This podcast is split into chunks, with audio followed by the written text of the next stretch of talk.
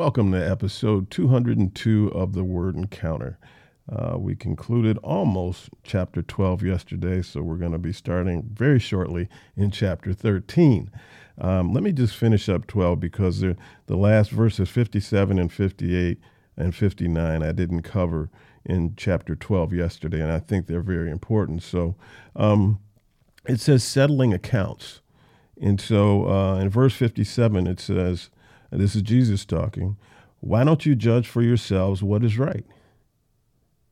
As you are going with your adversary uh, to the ruler, make an effort to settle with him on the way.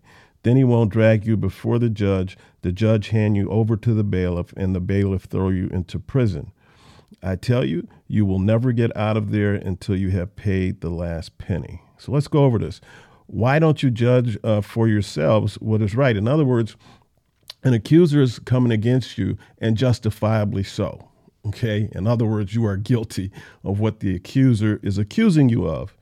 And it says, as you are going with your adversary, your accuser, to the ruler, i.e., to the judge, it says, make an effort to settle with them on the way. So instead of getting to court, instead of going before the judge, why don't you make an effort to settle this thing before you get there? Why?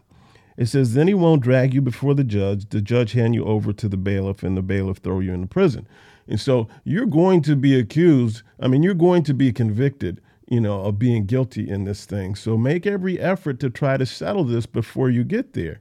In other words, what Jesus is saying is you can pay now, humble yourself and pay now. Or if you're going to be stubborn and you, you want to go before the court and whatnot, you can pay much more later. See? So pay now or pay much more later. You know, the saying goes pay now or pay later, but it's really pay now or pay much more later. And so Jesus is telling them that if you if you get to the court and you're convicted, you know, of being guilty because you are, he says, I tell you the truth, that you will not get out of there until you have paid every last penny. This implies that you will not be going any you will be extended no mercy at all you know, until you have paid the last penny. And if we go back to the Levitical rules, uh, I forget how much uh, you had to pay if you were accused of something, found guilty. You had to pay much more than what it was you were accused of taking, stealing, or whatever. And so, you know, this is just uh, this is just a good thing to do. And and he's also, I believe, talking to believers. He's not just talking about people being guilty. If you have an issue with another brother or sister in the in the Lord, settle this thing you know, come together, settle this thing. If you're wrong, humble yourself, admit you're wrong, you know, and seek forgiveness. Settle this thing.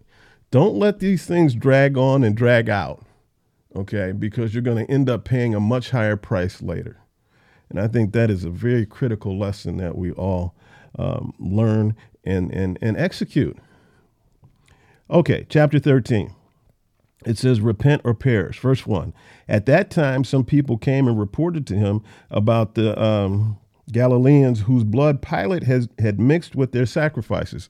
And so, what we find is that uh, some people were going to uh, make atonement for their sins at the ceremonial uh, animal sacrifices, and Pilate had been responsible for killing some Galileans, and their blood was mixed with the animal blood in the sacrifices.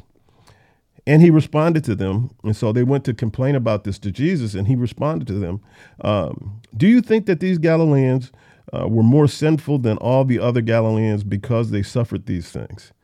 No, I tell you, but unless you repent, you will all perish as well. Now, here's, here's an important thing that sticks out in my mind. Whenever we see something bad happening to somebody, you know, we go. I know my mind goes to, I, I, in the back of my mind, I wonder what they did wrong. You know, I wonder what they did wrong. They must have done something wrong for this to happen to them. And so, what Jesus is saying, because when we do that, we're putting ourselves out of their situation, out of their condition, because we didn't do that bad thing, whatever it was, that caused them to, to, to, to realize this, this thing that happened to them. So, but what, G- what Jesus is saying is like, okay, subconsciously, he's, he's like, you think that you are not eligible for this. You know, you think that you may not be eligible for this.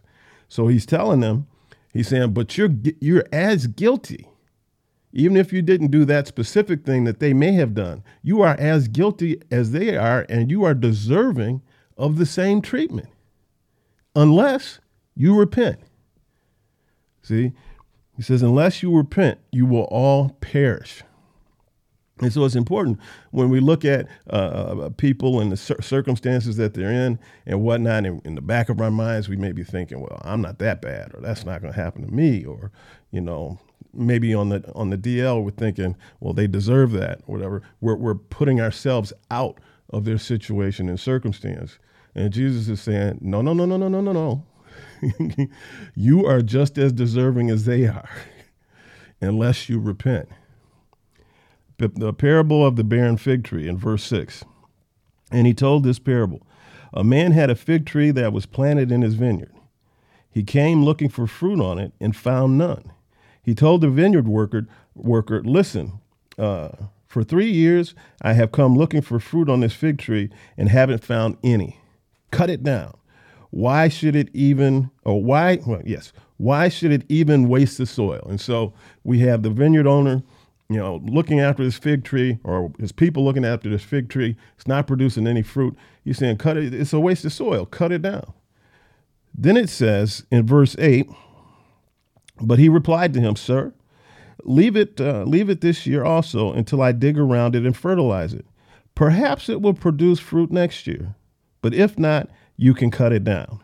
And so, what we have here in this parable is we have um, uh, the, the the owner of the vineyard, and we have the worker. And in the in the owner in this parable is God, God the Father. Okay, so God the Father has run out of patience with this tree you know, and he's saying cut it down because it's a waste of soil. In other words, he is he has uh, run out of patience with his people, and he said it's a waste of life. Cut it down, whatever. But then you have this worker who is representative of Jesus, who's making intercession for the tree. He's saying, wait a minute, wait on it. Let, let's give it one more year. let's not destroy it yet. Let's give it one more year Let's see what happens in one more year. And so Jesus is forevermore making intercession before the Father for us, for our foolishness. And so he's trying not to have us get what we deserve. And so he said, give him more time. You know, he's being gracious and merciful towards us, giving us time to get ourselves together. He says, don't, don't, don't do it to him yet, Father God. Don't do it to him yet. Let, let, let's hold, let's chill out for a second. Let's give them a little more time. Maybe they'll come to their senses. But even Jesus can run out, run out of patience because in verse 9 it says, Perhaps it will produce fruit next year, but if not, you can cut it down. And so we can exhaust Jesus' patience with our foolishness. Healing of a daughter of Abraham, verse 10. As he was teaching in one of the synagogues on the Sabbath, a woman was there who had been disabled by a spirit for over 18 years. She was bent over and could not straighten up at all. When Jesus saw her, he called her out. He called out to her, Woman, you are free of your disability. Then he laid his hands on her, and instantly she was restored and began to glorify God. Now, what is the problem here? We can all probably guess it's the Pharisees. But the leader of the synagogue, indignant because Jesus had healed her on the Sabbath, responded by telling the crowd, there's a crowd around there. He healed this woman in front of the crowd. So then the leader of the um, of the synagogue got up and spoke to the crowd. He said, There are six days when work should be done. Therefore, come on those days to be healed and not on the Sabbath. But the Lord answered him and said, Hypocrites, doesn't each one of you untie his ox or donkey from the feeding trough on the Sabbath and lead it to water. Satan has bound this woman, a daughter of Abraham, for 18 years. Shouldn't she be untied from this bondage on the Sabbath day? When he had said these things, all the adversaries were humiliated, but the whole crowd was rejoicing over all the glorious things that he was doing. The parables of the, the parables of the mustard seed and uh, of the leaven. And we went over this on Matthew chapter 13, verses 32 through 33 in episode 183. I think the key verse here says, "It's like a mustard seed. The kingdom of God. It's like a it's like a mustard seed that a man took and sowed in his garden. It grew and became a tree, and birds of the sky nested in its branches." And so, uh, the kingdom the kingdom of God starts as a little tiny mustard seed, you know, planted in us, but then it grows. It grows if we allow it to grow, if we water it, if we allow it to grow, if we water it, if we allow it to grow, if we water it, it grows and grows and grows and grows and grows into this big, humongous tree that birds can a- actually nest in. See, and so we can grow into this big, humongous tree of faithfulness, righteousness, and holiness, of which people can come partake of and be introduced to the kingdom of God. The narrow way in verse 23. Lord, someone asked him, are only a few people going to be saved? He said to them, Make every effort to enter through the narrow door because I tell you, many will try to enter and won't be able. Once the homeowner gets up and shuts the door, then you will stand outside and knock on the door, saying, Lord, open up for us. He will answer you, I don't know you or where you're from. Then you will say, We ate and drank in your presence, and you taught us, and you taught in our streets. But he will say, I tell you, I don't know you or where you are from. Get away from me, all you evildoers. There will be weeping and gnashing of teeth in that place when you see Abraham, Isaac, Jacob, and all the prophets in the kingdom of God, but yourselves thrown out. So he said, You're going to be very sorry for all you've done when you see all of the Old Testament prophets and your forefathers, everybody rejoicing in the kingdom of heaven, but you can't get in. They will come from the east and west, from the north and south, to share the banquet in the kingdom of God. And so, what the word is saying here is that people will be coming from all over the world, you know, all over the place, non Jews, non Israelites. But some of you Israelites, you're just going to be looking, you know, on the outside. You're going to be on the outside looking in, and you won't be able to get in. It says, note this some who are last will be first, and some who are first will be last. See, there's, there's a there's a thought here that if you were blessed of resources and riches and other things, um, that you were blessed of God, that this was from the Lord. But Jesus again is trying to turn this upside down. He says, don't use what you see here on this earth in this time and place as a measure with regard to what's going on in heaven or how heaven prioritizes things. And so it says Jesus and Herod uh, Antipas. Verse 31. It says, At that time, some Pharisees came and told him, Go, get out of here. Herod wants to kill you. And so the Pharisees are coming forth as if they're concerned about Jesus' well being. And so they're telling him, Herod's trying to kill you. Get out of here. They just wanted him to go. We're tired of you. We're tired of you talking about us. We just want you out of here. He said to them, Go tell that fox, go tell Herod that fox, look, I'm driving out demons and performing healings today and tomorrow, and on the third day I will complete my work. Yet it is necessary that I travel today, tomorrow, and the next day, because it is not possible for a prophet to perish outside of Jerusalem. So he's making his way to Jerusalem, and he says he knows the word, the word has to be fulfilled. So Jesus isn't afraid because he knows what the situation is. He says, Just go tell that fox, this is what I'm doing anyway. Jesus might have suspected that they were just or he may have even known that they were just throwing Herod's name in there in order to get him out. And he's like, no, no, no, no, I've got work to do and I've got a place to be. Jesus' lamentation over Jerusalem, we find this in Matthew chapter 23, verses 37 through 39 in episode 188.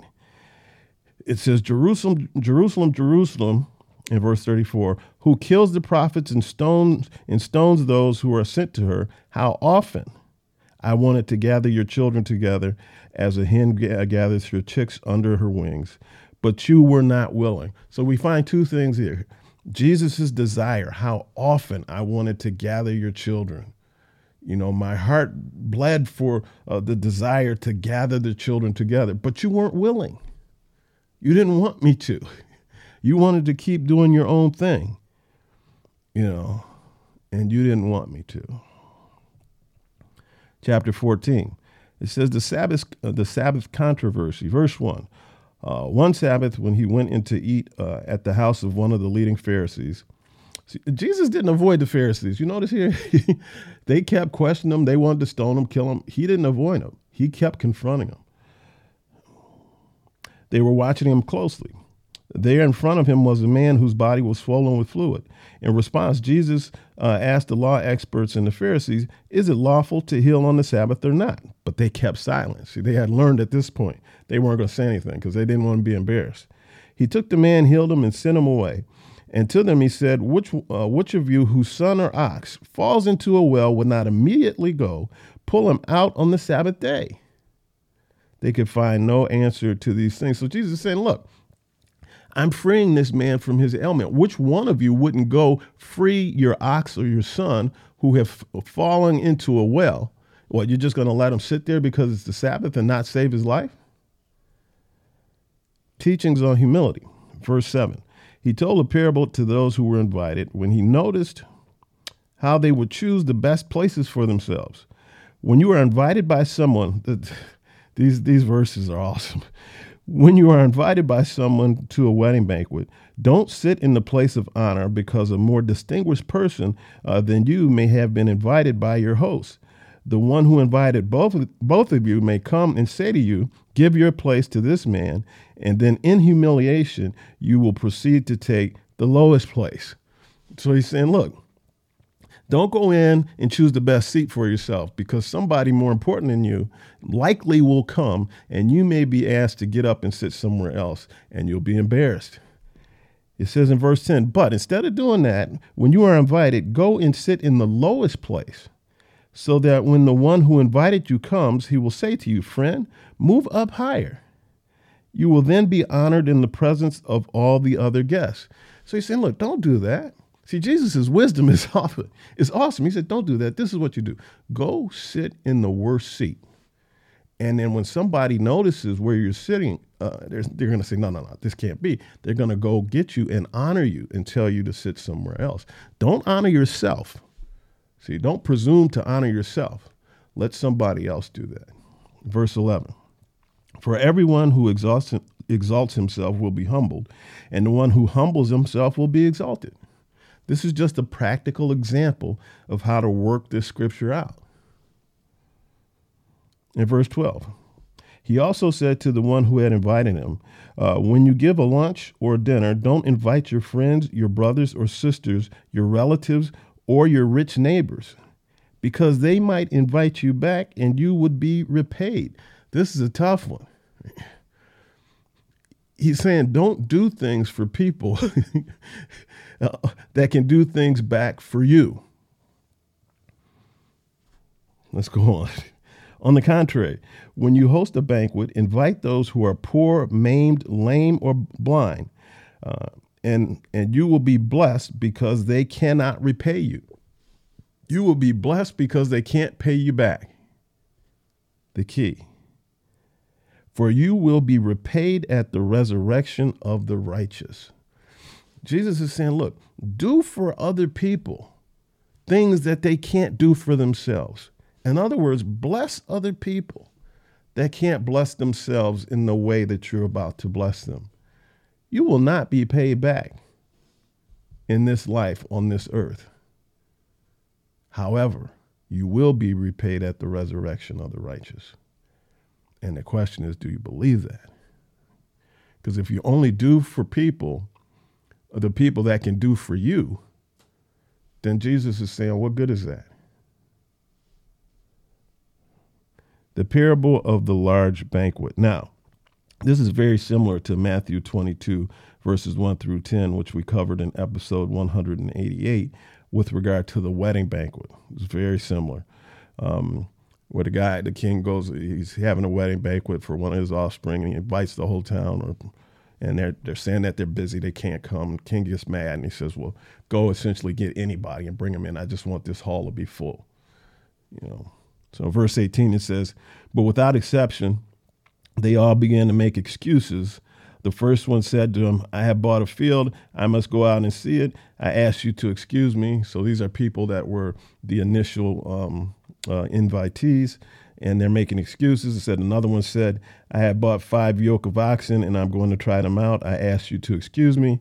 And another one said, I just got married and therefore I'm able to come. Therefore, I'm unable to come. Okay. And so all these people made excuses and they didn't want to go to his wedding banquet or to his banquet. This is just talking about a banquet.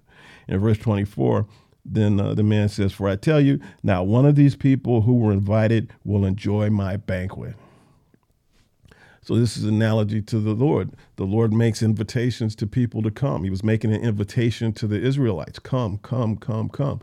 They all made excuses. They didn't want to go. They all kept making excuses. God kept inviting them. He says, okay, fine. You're going to be that way? I'm going to go fill myself, fill my hall with some other people. And those that kept rejecting me, you're not going to be able to get into my kingdom the cost of following Jesus in verse 25. Now, great crowds were traveling with him, so he turned and said to them, If anyone comes to me and does not hate his own father and mother, wife and children, brothers and sisters, yes, even his own life, he cannot be my disciple. Wow. Jesus says, If anyone comes to me and does not hate his own father and mother, wife and children, brothers and sisters, yes, even his own life, he cannot be my disciple. Now, this is where context and, and translations and verbiage is important. Um, if anyone comes to me and does not prioritize my relationship with them over his relationship with his mother, his father, his wife, his children, brothers or sisters, he cannot be my disciple. In other words, God is saying, I am not going to be placed in second place. I have to be first in your life in relationship. And if it comes down to making decisions that benefit me or or a perceived benefit of you or a family member, you choose me. Now here's the thing. You have to trust God. See, because God wants well for us. The, the word says that he gives us good gifts. So we have to trust us because what we could think something or a decision or a direction or path is in our best interest. And the Lord says, no, this is the way to go. And so you're thinking that it's this, but He, in His infinite wisdom, knows that it's this way. And so then it comes down to a question of trust. Do you trust, even when it appears that your decision is the better of the two for yourself, your wife, your child, your family, whatever? Do you trust that it will be proven out in time that the Lord's direction and path will actually prove to be the more beneficial of the directions? See, so it's a trust issue. Verse 27 Whoever does not bear his own cross and come after me cannot be my disciple. You know, whoever, you know, it says, you know, whoever does, does not deny himself. Again, if we want to do something that is in opposition of the ways and the things of the Lord, are we willing to deny ourselves those things and do things in a way that's consistent uh, with the ways and the things of the Lord? Verse 28 28 For which of you wanting to build a tower doesn't first sit down and calculate the cost to see if it has enough if he has enough to complete it. Otherwise, uh, after he has laid the foundation and cannot finish it, all the onlookers will ridicule him, saying, This man started to build and wasn't able to finish. Now, this is just general purpose, great wisdom and advice. Whenever it comes to doing pretty much anything, you know, you have to sit down and count the cost. You have to sit down and count the cost and say, okay, do I have enough to complete this task? It could be going on vacation. It could be buying Christmas gifts. It could be, uh, you know, relocating uh, to a different city. Anything. Do I? And it's not just money. Do I have enough emotional stability? Do I have enough resources? Do I have enough patience? Do I have enough? whatever, discipline. You know, do I have enough to complete this task or complete this thing? And before we embark upon that thing, whatever it is, we need to ask ourselves that question and we need to give ourselves an honest answer.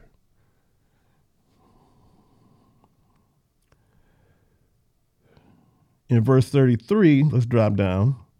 It says, in this is another tough one. In the same way, therefore, every one of you who does not renounce all his possessions cannot be my disciple. What does this mean? Well, we have to come to the recognition that we don't own anything. See, we are stewards, not owners. We watch over things. The Lord has entrusted us with things and people to watch over, to steward over, not to own. Steward means to guide, to manage. You see, it says we manage our possessions. We don't own them. We manage them. Manage them for what? Manage them how? We manage them for the uh, uh, for God's glory. We manage them so that we can bless others with those things. See, so so we are managers. We're not owners. And if we can get this straight in our heads, that will free us from the anxiety of ownership. There is an anxiety that comes with ownership, you know, and so and so those burdens are meant for God to carry, not for us to carry. It says in verse 34, now salt is good, but if salt should lose its taste, uh, how will it be made salty? It isn't fit for the soil or for the manure pile if something has been made unsalty, it's not fit for the soil or the dung pile. Throw it out.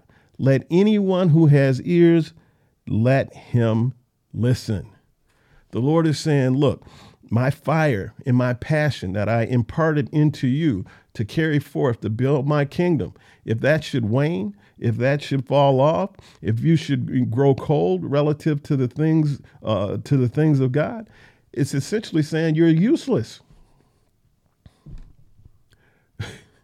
you're not even worthy of the manure pile. Throw it out. Now that's something to chew on. And with that, we are going to uh, terminate things for today.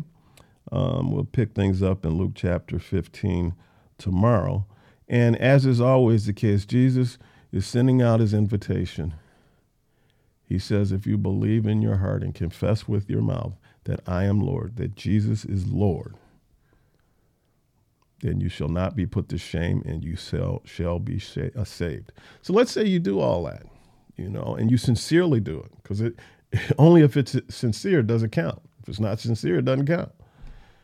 What's let's say you're new to this whole thing, and you, what's your next step? In my opinion, this is my opinion, this isn't in a word. Your next step is to find a church that is word based. A lot of churches out there are not word based. A church that believes in the infallibility of God's word as presented in the Bible.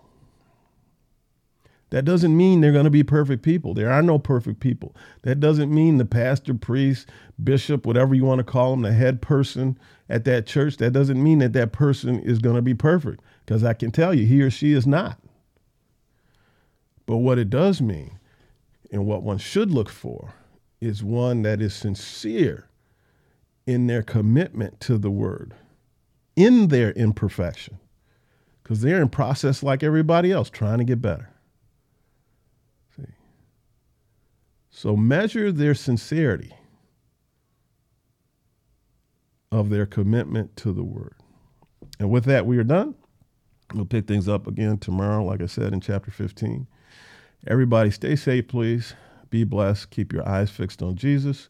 And should he not come between now and tomorrow, we'll see you tomorrow in episode 203, I believe it is.